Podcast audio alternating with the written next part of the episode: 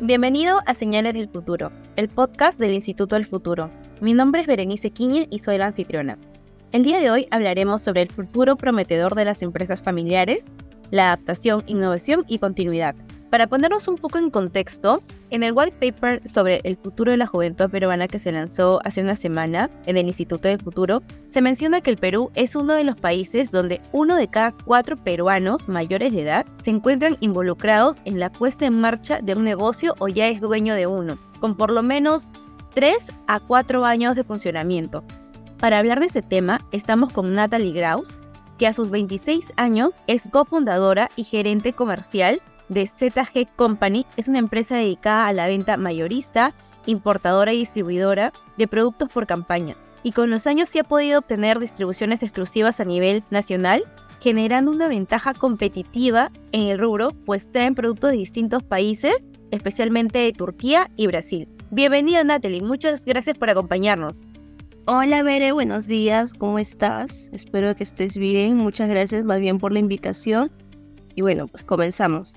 Cuéntanos, desde tu experiencia, ¿qué estrategias pueden implementar las empresas familiares para mantenerse competitivas en un entorno empresarial cambiante?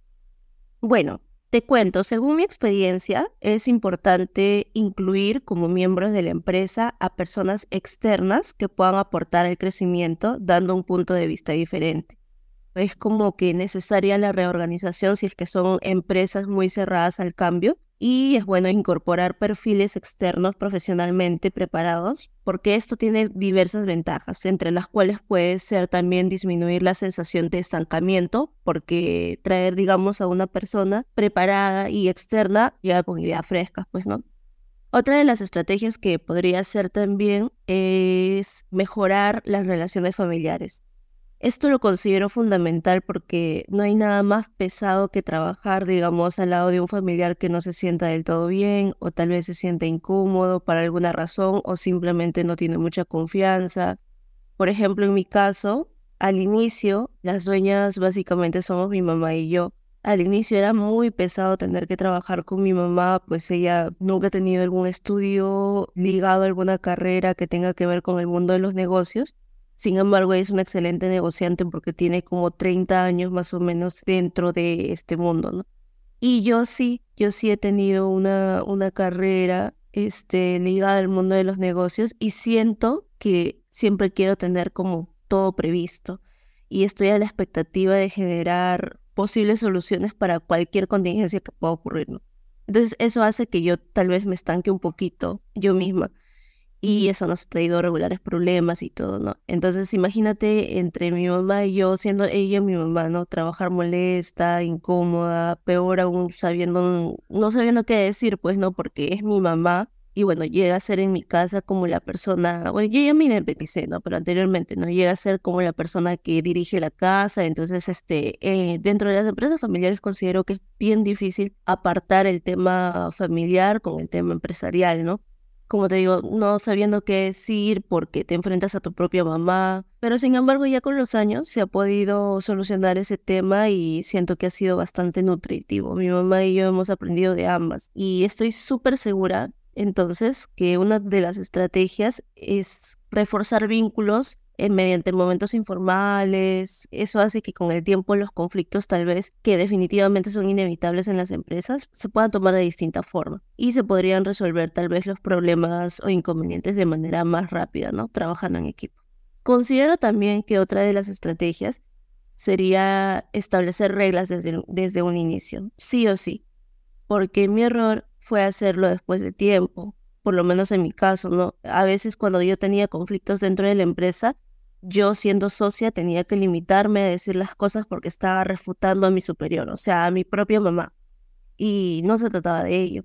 Luego lo entendí y bueno, yo por eso te decía hace un momento, ¿no? Siendo que muchas, muchas empresas familiares sufren eso. Ese liderazgo paternalista a veces trae regulares problemas y este tipo de protocolos, normas de convivencia son bastante importantes. Y de esa manera ya todos conocen las reglas del juego. Claro, y qué interesante lo que me comentas. Dime, ¿qué papeles juegan los valores y la cultura familiar en el éxito de una empresa familiar, ¿no? Vale la redundancia. Yo creo que la verdad juegan un papel bastante importante. La identidad y la cultura de las empresas están bastante basadas en los valores familiares que pueden regir durante toda una vida empresarial, pues no. Cada familia dota a la organización de un sistema de valores particular, único, diferente de otras empresas. Esto influye bastante en la naturaleza de la misma. Y forma parte de los, de los principales elementos de su continuidad a través de los años y de las diferentes generaciones. Estos valores también creo que generan un sentimiento de pertenencia en cada uno de los miembros, tomándose, digamos, decisiones decisivas dentro del negocio y manteniendo sus ventajas competitivas frente a otros. Por ejemplo, en mi caso, ¿no? Este, ya desde hace bastantes años, no, no en mi empresa, sino, bueno, también tengo eh, tíos que tienen su propia empresa, todo eso, pues, ¿no? Entonces ya eh, dentro de mi empresa y dentro de toda esta cultura que tenemos nosotros como familia, es importante para nosotros la responsabilidad social dirigida hacia las personas con síndrome de Down. ¿Por qué? Porque, bueno, tenemos un miembro, dos miembros con esta habilidad especial de síndrome de Down. Entonces, este, eso de por sí, esa, mm, digamos, ese sentimiento que tenemos adicional a, a las demás o diferente a las demás empresas, es algo que desde un inicio recordamos a los empleados, ¿no? Eh, siempre ellos tienen que tener en cuenta que va a haber una fecha en el año en donde vamos a apoyar a estas personas. Entonces, eso creo que también nos ha traído bastantes eh, satisfacciones. Hemos participado también en algunos eventos de IESEC y bueno, pues eso básicamente, ¿no? Yo considero que el papel, el papel que juegan los valores y la cultura familiar dentro de la empresa es bastante importante. Importante lo que nos comentas, ¿no? Porque está solamente la, la idea de poder apoyar también a la sociedad específicamente a los niños con síndrome de Down o a las personas que tienen esa habilidad especial, ¿no? Es un valor muy arraigado a su, a su familia, ¿no? Y eso también lo comparte con los trabajadores. Y además de estas buenas prácticas, ¿cuáles crees que son las prácticas que garantizan una continuidad y el crecimiento de una empresa familiar a futuro? Mm, yo considero que para que una empresa familiar logre su continuidad, debe entenderla primero como una empresa. Te estaba comentando mucho esto, este tema de, de tener que separar mucho, ¿no? La familiaridad con el tema profesional o netamente de trabajo. Y bueno, y cada miembro debe cumplir con sus obligaciones y sus deberes. También considero que, en segundo lugar, es importante eh, generar una amena relación con cada uno de los miembros que se hacen partícipes al control y a la dirección. Estamos hablando no solamente de familia, ¿no? Porque déjame comentarte que dentro de las empresas familiares hay mucho este tema de que el líder, ¿no? Que básicamente ha pasado de generación a generación, está muy arraigado a la empresa y cuando se hace una, tal vez una futura sucesión y todo eso, tal vez no necesariamente sea alguien de la familia, sino un externo, pero que sí esté arraigado mucho con la cultura mm, organizacional de la empresa familiar, ¿no? Entonces, eh, como te comento, o sea, hay muy, hay muy pocas, hay muy pocas empresas familiares que mantienen, que mantienen esa, ¿no? Esa, mm, esa sucesión generacional. Y hay muy, muy pocas empresas que logran mantener las relaciones familiares y laborales en buen relacionamiento. Y bueno, también es este, importante que se prevea con antelación los planes a largo plazo que tiene que ejecutar la empresa. Esto en cuanto a la planeación de la sucesión, los cambios que se produzcan al hacer el cambio generacional. Es de, de vital importancia que la empresa defina las estrategias a tiempo, rediccione los esfuerzos para lograr que todo esto contribuya con el fortalecimiento y crecimiento de la empresa. Claro, y hablando sobre esto, yo sé que la empresa se está dedicando a lo que son la importación, ¿no? Y de varios países. Entonces, ¿cuál es el impacto de la globalización en esas empresas familiares y cómo pueden prepararse o prever frente a este contexto? Uy, el impacto es bastante regular, sin duda. Las empresas familiares son bien conocidas por ser muy resistentes al cambio, lo cual es de esperarse, pues como te comentaba hace un momento, El líder generalmente no solo viene de ahora, sino es una persona que está acostumbrada a prácticas muy antiguas. Por lo mismo he conocido varias empresas familiares que no consideran hacer los cambios desde antes y ha tenido, bueno, problemas luego, ¿no? Por ejemplo, si ya anteriormente la pandemia se ha considerado el tener que globalizarse, luego de la pandemia es prácticamente un requisito. Es fundamental, creo yo. Te doy un ejemplo. Mi familia no creía en los e-commerce. Tener que hacerse conocido por internet para ellos era algo así como que muy riesgoso y etc. ¿no? Es más, al día de hoy aún se resisten un poco en tener que invertir en marketing, en publicidad. Pero ya poco a poco eso se va, se va dejando, ¿no? O sea, ya si, digamos, antes se resistían más, ahora se resisten un poco menos. Yo creo que es bien, bien complicado también y es bien, bien fundamental. Incluso, y incluso ahora que estoy en el rubro de importaciones, antes para ellos era impensable hacer negocios con gente de otro mundo que es más, ni conoces, ¿no? Ahora es toda una realidad y sin contar que aún no hemos visitado los países en donde se encuentran nuestros proveedores, pues no los hemos visto cara a cara. Eso es un proyecto del próximo año, ¿no?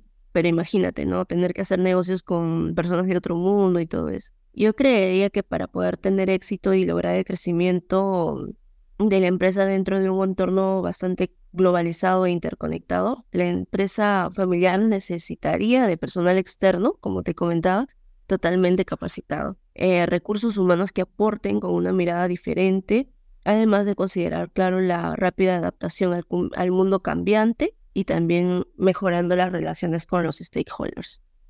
Claro, qué importante es eso, ¿no? Lo que nos, estás comentando sobre no solamente los valores, las buenas prácticas, ¿no? La globalización y finalmente el papel de la sucesión generacional. ¿Cuál es el papel de este en el futuro de las empresas familiares, no? O de tu experiencia, ¿cómo lo manejan? ¿Cómo lo ves en futuro? Bueno, yo considero que el tema de la sucesión generacional se torna cada vez más desafiante dentro de las empresas familiares, puesto que ya casi ya no se logra el tener éxito en el proceso de sucesión, ¿no?